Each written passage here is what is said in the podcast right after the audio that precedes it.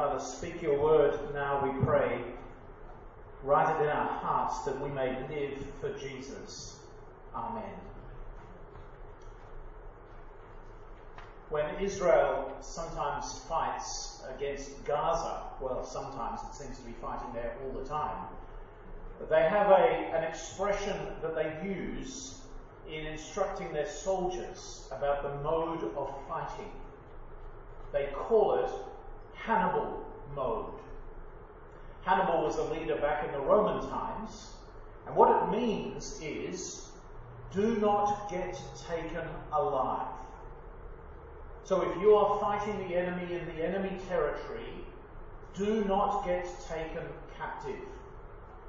It would be better, and this is how they teach their soldiers, to kill yourself rather than be taken alive. Because you would expect to be tortured, uh, you would expect to, in the torture, maybe give away information.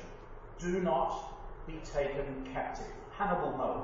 Uh, the United States Army did the same when they were fighting in Iraq to get rid of Saddam Hussein. Don't get captured. That's Hannibal mode of warfare. Do not be taken as a captive.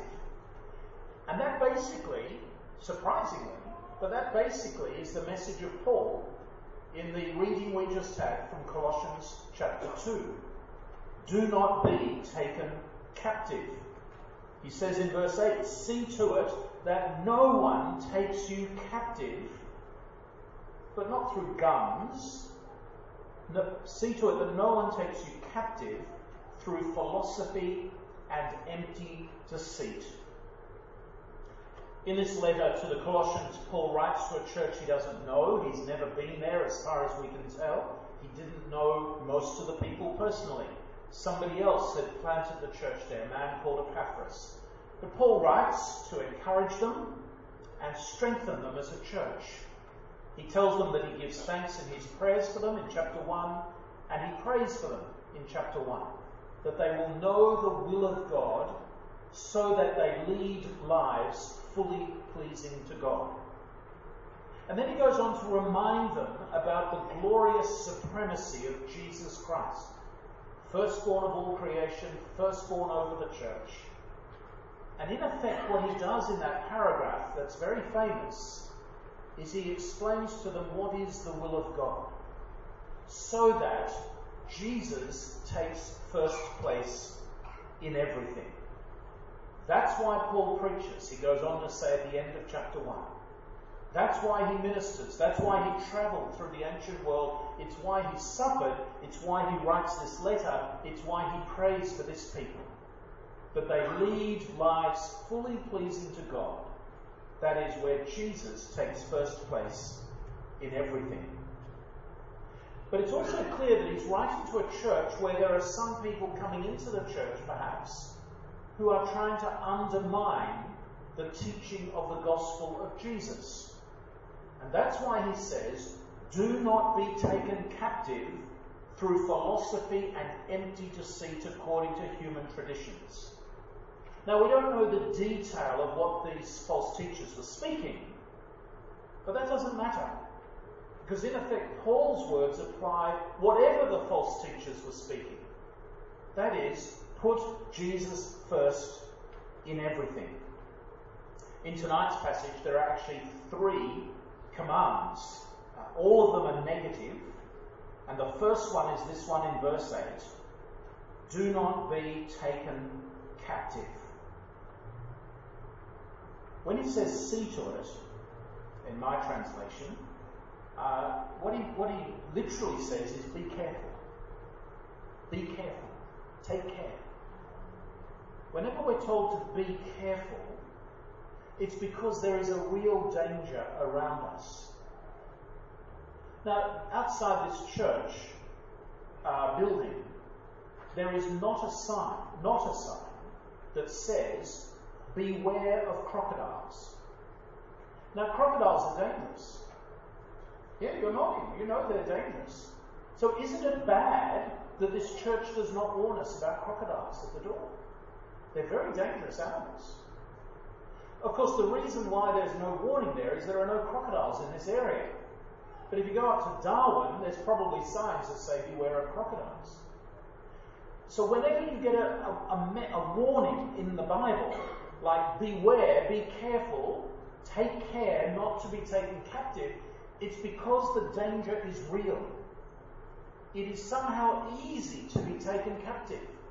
We need to be on guard, on alert, be careful, watch ourselves that we're not taken captive through a philosophy or an empty deceit, a human tradition, different ways of understanding religion and understanding life.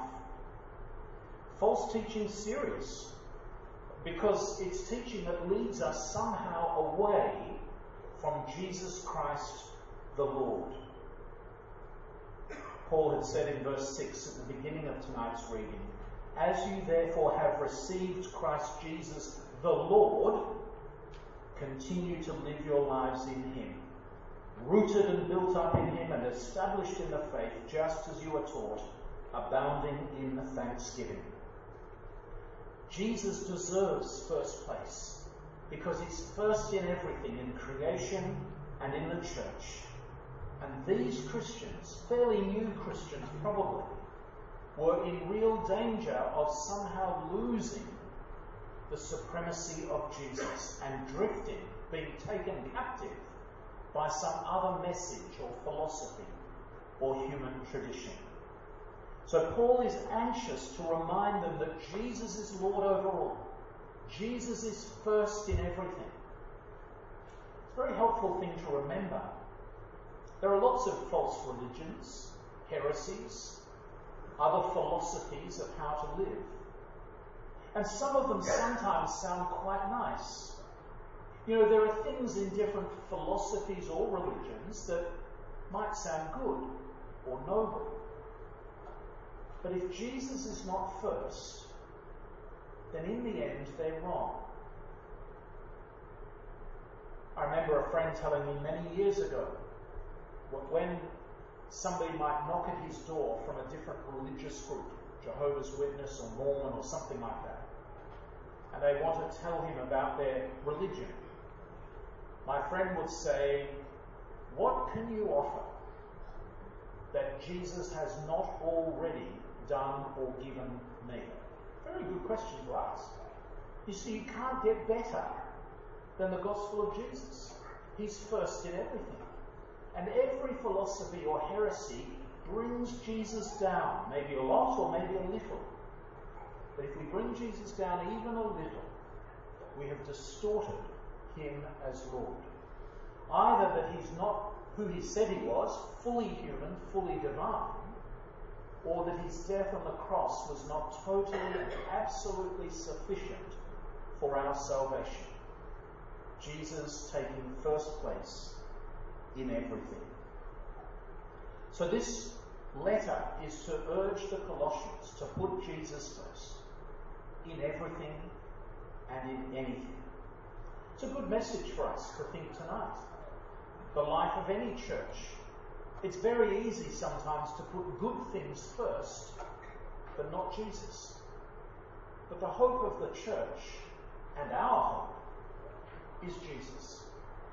And Jesus is to be in first place. So as we think about the nature of our church, the activity of our church, the priorities of our church, put Jesus first place in everything. Paul says to them, in Jesus, the whole fullness of deity dwells bodily, and you have come to fullness in him. Now, you may not think that your Christian life seems full yet. Paul is saying here is a remarkable statement.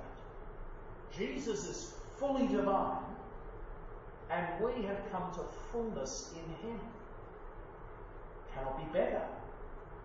We cannot find a greater experience of God other than by being in Jesus Christ the Lord.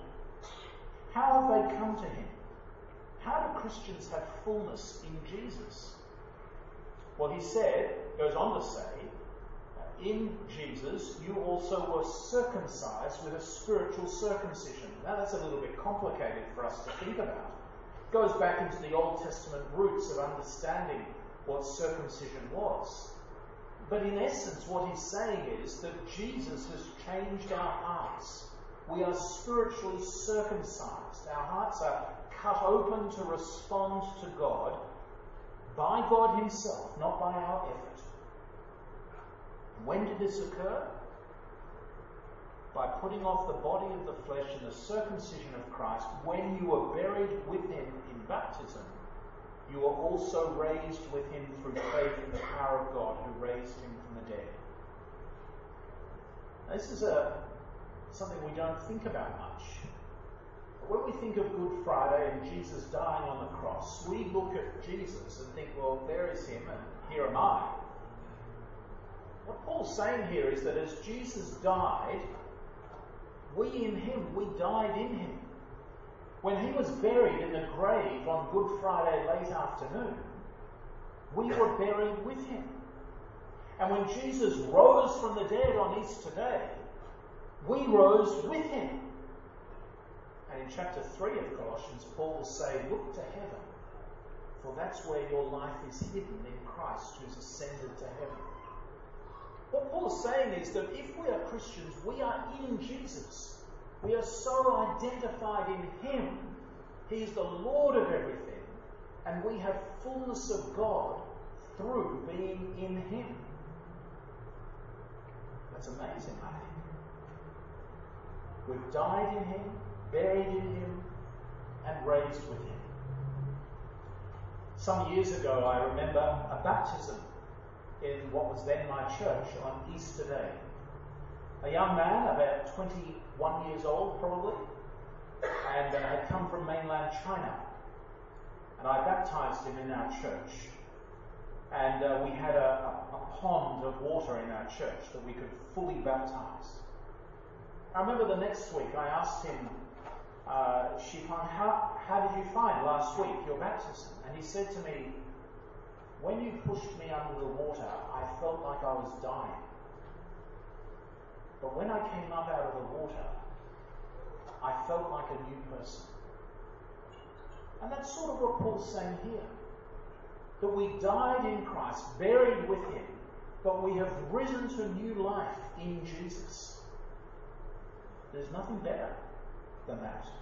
He explains it in a different way in the next verses. In 13, he says, when you were dead in trespasses and the uncircumcision of your flesh, God made you alive together with Jesus when he forgave us all our trespasses, erasing the record that stood against us with its legal demands. I remember many years ago my computer crashed everything on my computer was lost and I didn't have a backup. I felt very, very discouraged. The computer was empty, absolutely wiped clean, could not restore anything according to the shop. Well, that's what Paul's, the language or the image that he's using here. We were made alive when our sins were forgiven, when they were, the record was erased, wiped clean, like a computer crash You've lost all your records. Well, our sins have been, the record of them's lost, erased, obliterated, taken away because of Jesus dying on the cross for us. That's totally sufficient salvation. It's not that Jesus does something and we have to do something else. This is ours by faith. It's God's work. And that's why you cannot get better than the gospel of Jesus. There's no better salvation than this. It's all wiped away, all the legal demands. He set this aside, nailing it to the cross, so that as Jesus hung on the cross, nailed on the cross, our sins are nailed there and therefore forgiven there. Salvation is real. Not only that, but Jesus disarmed the rulers and authorities and made a public example of them, referring here to evil powers, to Satan and the devil, all defeated by Jesus on the cross. Jesus taking first place in everything. There is no better gospel. There is nothing better than this lordship of Jesus over creation and salvation. So do not be taken captive by any other philosophy or empty deceit or human tradition or rules and regulations. That's what Paul is saying here. You've received Jesus as Lord. Stay in Him, continue in Him. Don't deviate from that. Don't be taken captive by anything else. I think it's an appropriate message for Korean tonight and for us as a church. Not because I sense that there are lots of bad teachers coming into this church, but because every now and again we need to remind ourselves of the glories of the gospel of Jesus. We need to remind ourselves to put Jesus first. Our hope as a church is not a new minister, but is Jesus. And that's what Paul is encouraging these people to realize. Don't be taken captive by anything else. The other two negative commands, I said there were three, they're, they're much briefer near the end of tonight's reading. In verse 16, do not let anyone condemn you in matters of food or drink or festivals, moons, Sabbaths. Maybe some of these false teachers wanted them to become Jewish and have Jewish rules. And it's very easy for us as Christians to have lots of rules and regulations that unless we kneel or stand or dress appropriately or eat the right food or whatever it might be, then somehow we're not really there as a Christian. All of us, I think, are tempted to have those sorts of rules unless you read your Bible every day, unless you pray every morning and every night, unless you go to church every week, unless you take communion every week. But these rules and regulations are actually not at the heart of the gospel. They're only a shadow of what is to come. The substance belongs to Christ, he says in verse 17. What Paul is saying here is that any rule or regulation that does not have Jesus first is really a human rule, a human regulation, which might be good, but it should not condemn us if we do not keep those rules or regulations. The command is do not let anyone condemn you in these matters. And related to that, the third command in verse 18 do not let anyone disqualify you, insisting on self abasement or worship of angels or visions. Here, the idea is of some super spiritual experience. That if you deny yourself, that's what self abasement means. That is, deny yourself by rules of fasts or denying yourself pleasure, or maybe boasting about a spiritual vision or something else, that you're saying, Well, I'm better than you. My spirituality is more important than yours. Do not let anyone disqualify you, he says in verse 18. That is, Jesus is first. And that is all we need. Rules and regulations and spiritual experiences can be good, but they're not the heart of it. They're not number one.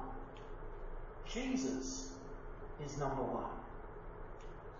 Do not be taken captive. Do not be condemned. Do not be disqualified by others. This is Hannibal mode Christianity. Not to be taken captive to something other than Jesus first. It's an encouragement to us. An encouragement to us because Jesus is all we need. It's an encouragement to us because our salvation and standing with God depends on Jesus and not in the end on us or our church. It's an encouragement to us because we realize that we are all equally in Christ saved. That those who are ordained or senior or older, or those who have spiritual experiences or something like that, they're no better, no more highly exalted than anyone else we're all equally, fully saved by the glorious gospel of Jesus who died for us. So don't be taken captive, don't be condemned, and don't be disqualified. And for my brother Corinne as you start your ministry tonight, and for all of you as you receive his ministry over the next years ahead, put put Jesus first in everything. Don't be taken captive to something else. Don't be condemned by others for human rules and regulations. And don't be disqualified if someone claims to have better experiences than you. Jesus first. He's all we need. Amen. And let's sing Amazing Grace.